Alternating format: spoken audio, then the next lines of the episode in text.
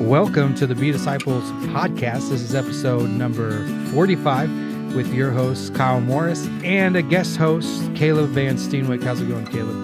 Oh, man, it's going great. Uh, great to be here chatting with you, uh, to not only just catch up on life, but you know, to dive into God's Word. I mean, two of my favorite things to do. Yeah, so Caleb's been on the podcast multiple times. We kind of have him pop in. He's been on the podcast with both Dakota and I, all three of us at the same time, and then uh, we've done some uh, either just with uh, I don't know if you have you done one just with Dakota.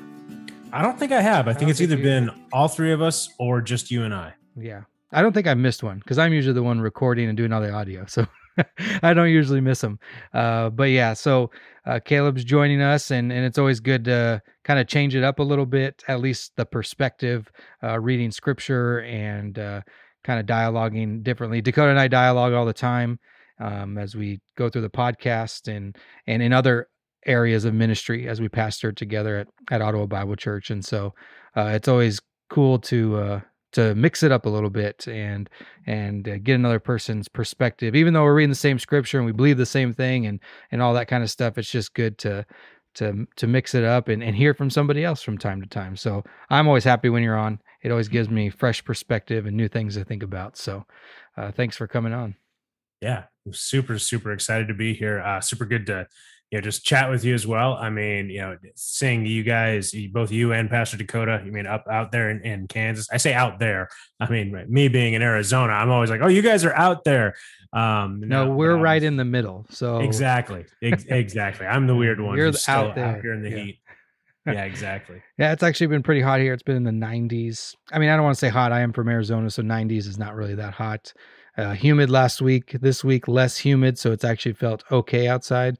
But I think the heat index is supposed to be like 105 tomorrow here. So, but then next week it'll be in the 80s. So that's how Kansas works. Uh, 105 and then down to the 80s. So uh, excited for that. Another thing, I think we've mentioned it on the podcast before, uh, but you're about to become a dad.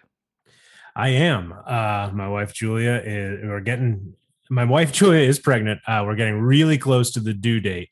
Uh, the due date is mid August. Um, so that is coming up. So basically, at this point, I mean, uh, baby girl, we, we, are having a girl. Baby girl could be here any day. Um, every once in a while, um, I, if I ever get a text from uh, Julia, I still have like a small heart skipping a beat of like, oh, she's saying it's time. Like, so we're kind of in that stage. Um, it's exciting. It, it's scary. Uh, it's really been a beautiful time of recognizing that this is an area of my life that I still struggle to actually hand over to Christ and that I still have a lot of selfishness and a lot of anxiety, uh, which really just translates to me basically saying, Yeah, I know God is God, but He can't possibly be enough to deal with whatever situation comes at me when I have my baby girl. Uh, so, really seeing God breaking me of that has been huge. Uh, and it's been a great journey along with my wife uh, to kind of both kind of confess those anxieties to one another and then be able to just you know worship through that and recognize that even if our heart doesn't sometimes feel that god is enough we know he is enough and that he will correct our heart in that. So it's it's been quite a journey and now i'm just excited to uh, just excited to meet her. Yeah i mean i remember um, kelsey my wife uh, having conrad and and just kind of being in the hospital, being like, I am in control of nothing right now. um, this is just, it's to happen and I'm just to have to be along for the ride. You know, uh, you don't really know what to expect the first time people tell you stuff, but it all becomes your own experience and, uh, every, everyone's unique. And, um, and yeah, seeing a, a child born into this world and, uh, is, is an amazing thing. It's exciting. Uh, but now I have a, a 17 month old who likes to jump off of things uh, with uh, no regard to injury or pain just jumps. And so now it's like the it's it's like it you have this little tiny baby and now you have this guy who's thinks he's older than he is and just does whatever he wants. And you're like no don't you can't jump off that stop uh, so yeah you go one extreme to the other pretty fast but it's a it's a fun ride and uh and you're you're gonna have a lot of fun. I'm excited for you guys. Oh thanks man all right. So we have been studying the book of Mark. Uh, what we do is we have a one to one Bible reading style. Uh, the purpose of this podcast is to really teach you, as the listener, to uh, disciple people one on one, going through scripture, having conversation. So if you've been listening with us through the book of Mark, you have been kind of going side by side with us, and hopefully you're guiding somebody also through the book of Mark, or at least being equipped so you can do that uh, as you disciple others, hopefully within your church or within your community. And uh, we encourage everyone here at Ottawa Bible Church uh, really to make their calendars um, or give their calendars to God. Do their calendar show discipleship? Do your does your calendar show that you're sharing the gospel? Is it a priority in your life? And so hopefully you're learning, you're growing, you're using our conversations to learn something and then equipping you to go out uh, and do the same thing we're doing and just having conversation about scripture. Um, so we're going to dive in. We've been in Mark chapter 8 and we we just got done with Jesus healing uh, somebody who was blind. And it was really kind of a foreshadowing of some of the things, uh, or kind of not really foreshadowing, I guess, kind of after the fact, kind of foreshadowing this in between story that Mark puts in here about healing a blind man when really the story is about those who are blind spiritually um, as we as as we've been in chapter 8 we've also seen a couple instances of really the the disciples just not getting it uh, not getting who Jesus truly is, uh, that he is God at times, kind of questioning him. We see two examples recently of uh, feeding uh, the masses, and one after another, their responses are well, the first time they're like, How are we going to do this? And then the second time, they kind of have a similar response, like, how are we going to feel these people? You're like, what do you mean? You already did it before. Like Jesus has already fed people. Like, how, why are you questioning his power and his ability to do so? And so we've kind of seen this blindness in the uh, disciples' lives uh, at times. They're working hard, they're listening to Jesus, but they're still learning, they're still growing. Uh, we have to remember these guys were not, these guys are fishermen. Um, you know, not all of them were educated uh, or or had a, or were very. They were also they were very young. Uh, they didn't have much life experience, and so they're following Jesus. He's going around teaching. Um, and and he continues to run into these situations with Pharisees and challenging him, which that just occurred in chapter eight. And now we're going to get to a really important piece of of chapter eight. Uh, we've kind of talked about this heading into this week. Is that we're going to be talking about Peter's confession.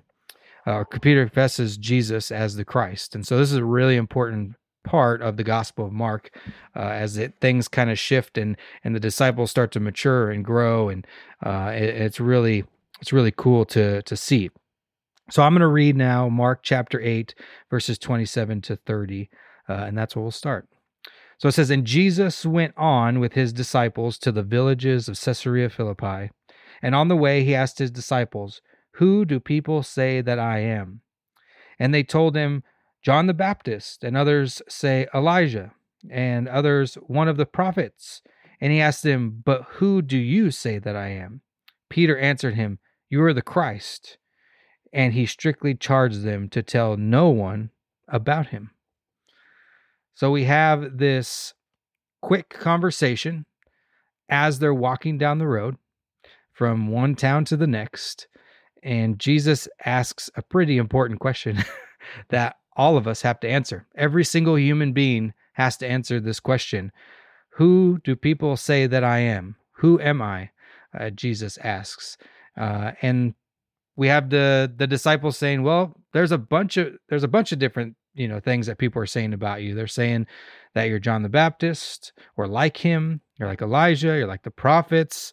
Uh, there's all kinds of just different thoughts and ideas of who they think uh, Jesus is. So, what do you think, Caleb? Yeah, well, I mean, I think it's the same question that in the West specifically, uh, we see it being asked all the time. I mean, it's definitely global, but I, I, tend to study Western culture more than anything, mostly because that's the culture we live in and, and, obviously this is the ultimate question that you said perfectly of asking who jesus is and your response to that is the most important question you will ever answer.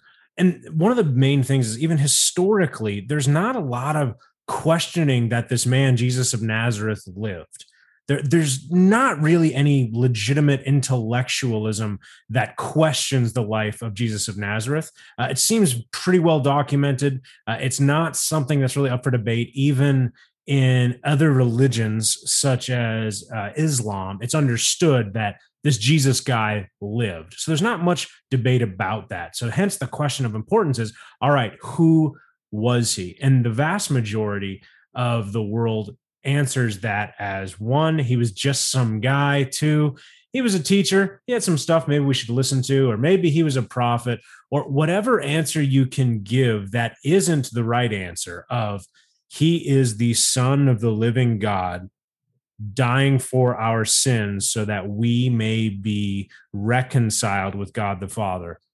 Any other answer than that is one that rejects the gospel. And that is uh, the most heartbreaking thought uh, in that it, to know that very few, relatively few people in the world have not known who Jesus is. Uh, and I say relatively, I'm sure that there are still billions, but compared to uh, the rest of the world, it's not a massive number. And yet, so many just answered that question wrong of who they say he actually is. I'll never forget one of the most uh, heartbreaking things I've seen, and, and, it's even more heartbreaking when you recognize that you can multiply it across you know millions and billions of people. Is um I, I sometimes listen to the uh, political commentator uh, Ben Shapiro, I think Ben Shapiro is a really wise gentleman. Um, I, I don't agree with every word the man has ever said, but I think when it comes to American politics, he's got a lot of really cool insights and he's a pretty educated person and pretty level headed. And Ben Shapiro had a conversation with Dr. John MacArthur, and they were having this conversation about politics, about biblical manhood, and all of these things. And Dr. MacArthur turns to Ben Shapiro and says to him, You know, I really have enjoyed our conversation, and I look forward to every future conversation you and I have. But every conversation you and I are ever going to have is going to end right here with Ben, what do you do with Jesus? Who do you say Jesus is? And in the interview, it cuts and then just kind of goes to the next segment. So you don't really see that part of the conversation. Whereas then you see, I've seen Ben Shapiro do other interviews where he just then says, "Oh, who do I think Jesus was?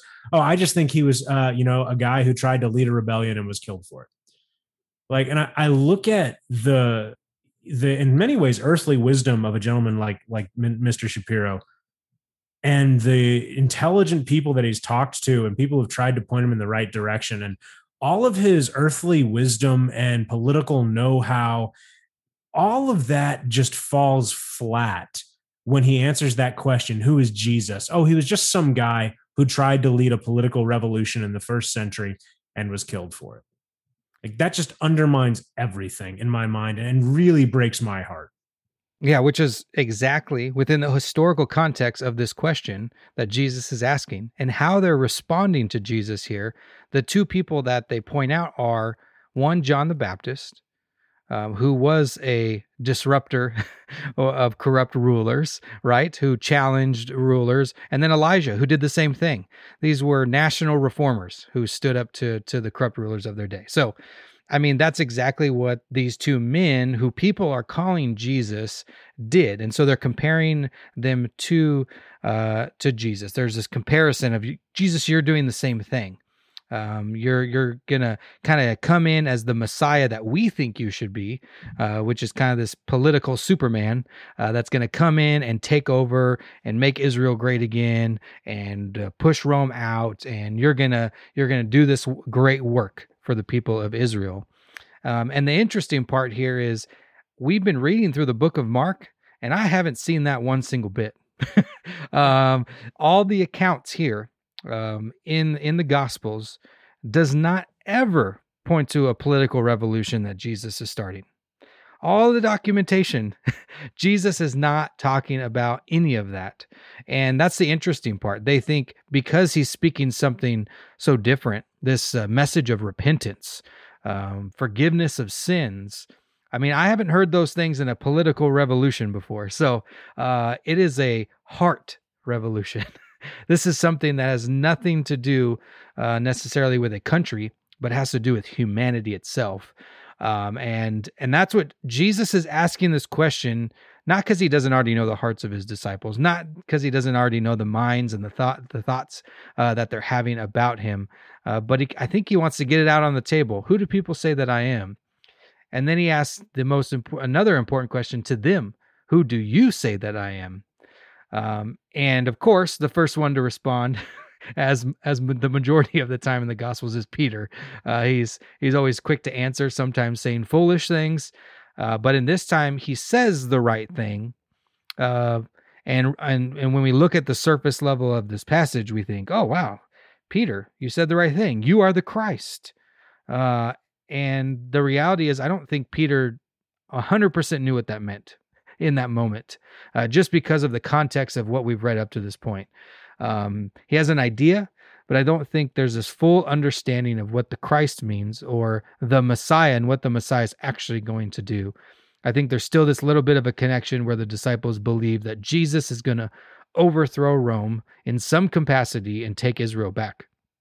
Uh, when he's going to continue to talk about a heart issue, he's not going to talk about something that's happening in that day, but something that's going to happen for eternity uh, and something that he's going to do to redeem all people from sin and that's really where this is headed and it's going to head in this direction the rest of the chapter. Um, so what do you what do you think caleb about peter's answer here? You are the christ and then jesus says he charges him not to tell anyone about him. Don't yeah, don't don't tell anybody. Yeah it's a really interesting theme. You see that throughout a lot of uh a lot of jesus's ministry is he'll heal somebody and say now don't tell anybody who's healed you um, and and so I've heard some people try to explain it as he's trying for crowd control. He doesn't want to get too much of a crowd around him. I mean, I think yeah, that's possible. That's the case. I don't know that it is.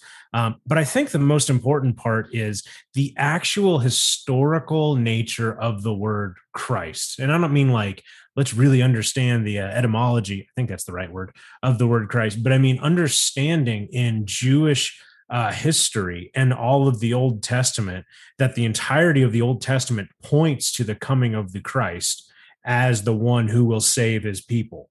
Mm-hmm. And that is that's what Peter's confession is. Is it's not just oh yeah you're Christ yeah because that's Jesus's last name is Christ. No, it's him saying that in this meta narrative of all of history. History up until this point has been pointing to you and your arrival, and you are here. You are the Christ, the one who will save your people. Now, to your point, Kyle, I think you could still argue, like you did, that it, that Peter may not fully understand what the Christ means because he still maybe has this idea of a political revolution, and that's the kingdom he's looking to establish as political, or, or to get his people out of the bondage of Roman occupation.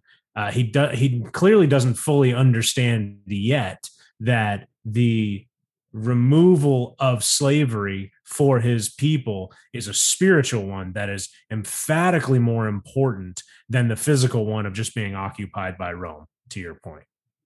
Uh, yeah. And so yeah, go ahead. Yeah, so let's let's continue uh chapter 8 because we're going to get into Jesus revealing his mission. uh the the purpose of why he is on earth and uh, hopefully uh, it'll help us understand more about who Jesus is, but also um, really the, the, apostles learning even more, uh, inching closer to the realization of what Jesus is about to do um, and why we have the gospels in the first place. So, verse uh, 31, starting there. says, And he began to teach them that the Son of Man must suffer many things and be rejected by the elders and the chief priests and the scribes and be killed, and after three days rise again. And he said this plainly, and Peter took him aside and began to rebuke him. But turning and seeing his disciples, he rebuked Peter and said, Get behind me, Satan, for you are not setting your mind on the things of God, but on the things of man. So let's stop there for a moment. This kind of brings a lot of the uh, accounts that Mark has given us prior to this moment of of Peter uh, rebuking Jesus, uh, really being blind uh, to what God is doing, and uh, and all these other people being blind to the work that's being done right in front of them, uh, the Son of God being there. So Jesus here says that he began to teach them that the Son of Man must suffer. Who's the Son of Man? Jesus. That he must suffer things and be rejected by all the religious leaders, all of those who are leading the people spiritually. I would put air quotes around that spiritually, right? Really, they're leading them into, uh, to me, spiritual abuse. That's what I see them leading them into, or a corrupt way of living, or a way of living that um, the best term would be legalistic.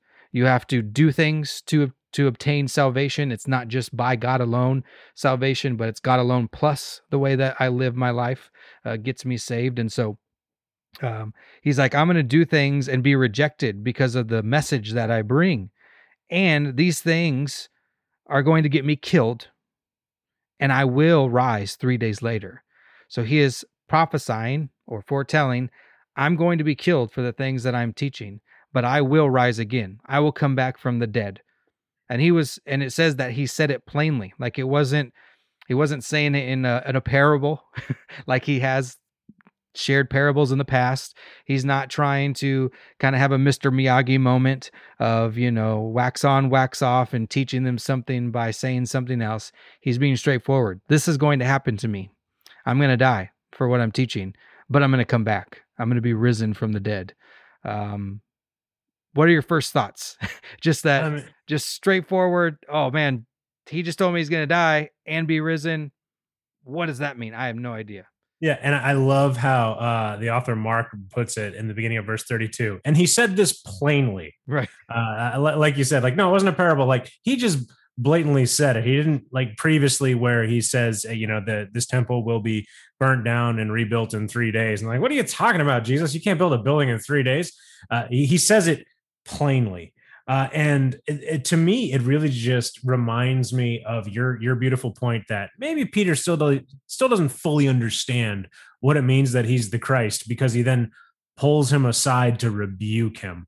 Uh, and it's like, okay, well, you've clearly misunderstood this whole Christ thing if uh, you think you need to correct him. Because I don't know about you, but uh, my Bible seems to say that God is not able to be counseled by anyone. No one can stay his hand. No one can say to him, "What have you done?"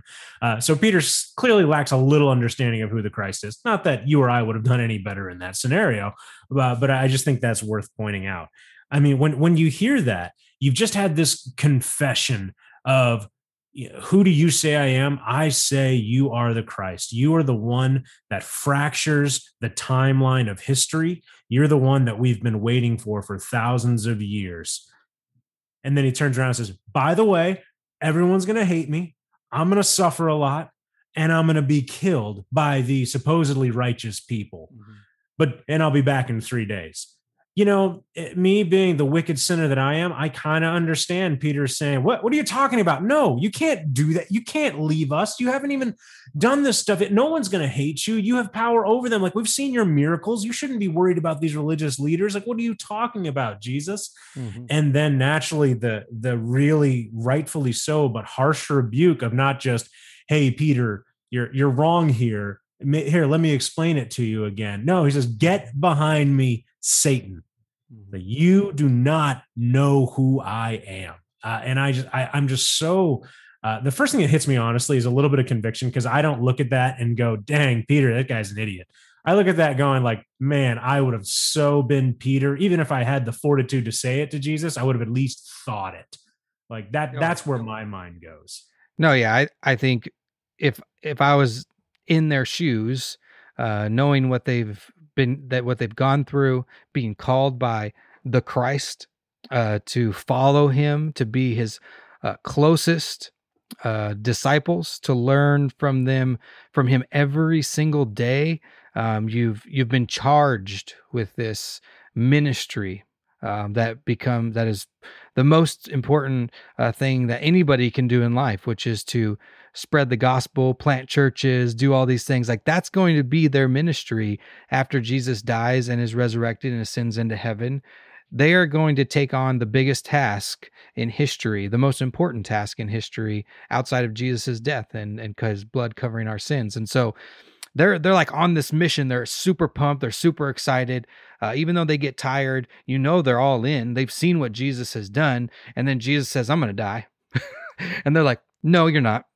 I mean, you could just see Peter like, Now I'm not going to let that happen. Like that's not going to be about that. We're going to make sure that doesn't happen. And so you do. You see him rebuke Jesus, which I know another thing we could think, wow, I can't believe Peter rebuked Jesus. How often do we rebuke Jesus? How often do we go, nah, I don't need that? Or, oh, I can do that myself. Or, you know, or not even pray for something because you don't even think it's that big a deal. And then a few days later, you're like, man, I probably should have prayed about that. And I probably should have brought that to the Lord. Uh, totally rebuked Jesus there in the sense of, I didn't even care that he existed in that moment. I chose to do it myself. Yeah. Um, or, or, or worse, I, I don't trust you. So I'm anxious about this. I'm really concerned about this. And it's because I don't trust you. Talk about a rebuke of Christ. How powerful is your God? He can't take this little weight off your mind about the small thing you're stressed about. Yeah.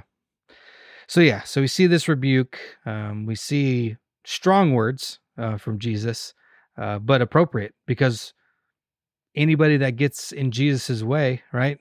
Get behind me, Satan. You're not getting in my way, Peter. Uh, and neither did Satan. He tempted me in the wilderness, and he did not. He did not prevail. I will be victorious. Get behind me. Um, so it's just this really powerful moment, uh, but also a humbling moment for all of us because we're all we've all been Peter, we've all yeah. been quick to speak, um, and and it's got us in trouble. Uh, but I, again, uh, another learning learning experience for Peter and the apostles here. Um, really learning who Jesus is and how important it is that they listen to him. Um, and so Jesus knew that uh, the way Peter was acting was discouraging uh, to everybody else uh, because he wasn't listening. Uh, he did pull Jesus aside, which I thought at least Mark put that here instead of doing it in front of everybody. But I can still see Peter being pretty animated um, and upset about what Jesus is saying. So this is a, a very, uh, I don't know, interesting moment that I think we can all relate to because we've all been in a in a place as Christians where we've we've kind of rebuked Jesus ourselves and kind of pushed him aside and said, nah, I don't, I don't need that. And maybe it wasn't a, a conscious thought, I don't need that, but our, our actions showed it. Uh, and then we kind of paid the price uh, for, for not listening to Jesus. Yeah. And the reason we do it is the same reason at the end of verse 33 it says, for you're not setting your mind on the things of God, but on the things of man. And that's, you know, to everything you've just said, that's our rebuke of Christ is us setting our mind on on the things of man instead of the things of God. And and then what what really gets me next is the rebuke continues with the, this understanding of who Jesus is. He's the Christ. And then explaining, here's the work I must do. The salvific worth, uh, salvific work rather, of saving us by atoning for our sins on the cross leads to this rebuke and then to transition to that next section, Jesus looks at his disciples and then begins to tell them, hey, this is what it's going to be like to follow me. Uh, and, and feel, feel free if you if you want to go ahead and read that, please do. But I just think that's the perfect you know transition of this is what is going to happen to me. Mm-hmm. And then tries to Peter tries to rebuke him. He rebukes Peter and says, not only that, but this is what it's going to look like to follow me. Yeah, so starting in verse 34, it says, and calling the crowd to him with his disciples. So now it's not just the disciples. It's like, hey, all of you, get over here. I need to tell you something. I need to all of you this. This isn't just for the disciples, this is for everybody. Get over here. And then he says, if anyone would come after me, let him deny himself and take up his his cross. Interesting, the cross hasn't happened yet. and he's saying this. Well, take up his cross and follow me. For whoever would save his life will lose it, but whoever loses his life for my sake and the gospel's will save it. For what does it profit a man to gain the whole world and forfeit his soul? For what can a man give in return for his soul? For whoever is ashamed of me and of my words in this adulterous and sinful generation, of him will the Son of Man also be ashamed when he comes in the glory of his Father with the holy angels. What a powerful message of Jesus and what it means to surrender. Uh, we're I was had small group last night uh, at my house, and uh, you know we were talking about sharing the gospel, um, and sharing the gospel means that we have to share with people that we're broken, that we have to share with people that we have to we had to deny ourselves. We had to give up ourselves for Christ. Uh, and how personal that is and how intimate that is. Um, we're, we're, so afraid at times to share the gospel.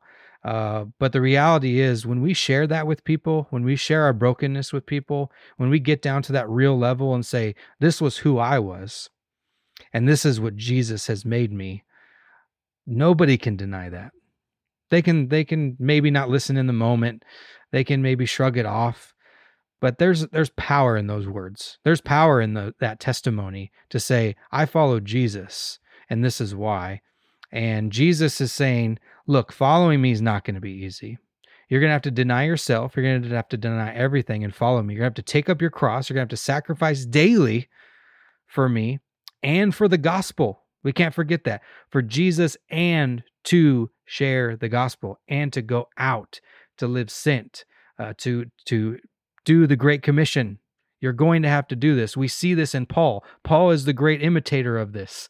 Uh, that that that we have in the New Testament as he writes uh, the majority of it to say, "Look at me." I have sacrificed my entire life to make sure the gospel reaches the ends of the earth. Imitate me, live the way that I lived, because I live for the gospel, and I don't care if death uh, is is what ends it, because it's not the end of my life, because I'm going to be with Jesus. So it's that uh, passion that we see in Paul and in, in the apostles as they uh, live their life, as they continue to establish the church and uh, and see how they thrive, and also really end up dying uh, for Christ. Uh, they do take up their cross daily, and they do end up um, living a life and running the race to the end. And I think it it comes full circle to the question posed in verse twenty nine because when Jesus asks, Who do you say I am? Uh, asking that of us, the verses 34 through the end of the chapter then describe here's an outline of your life. Here's what this will look like. This is what it means to follow me.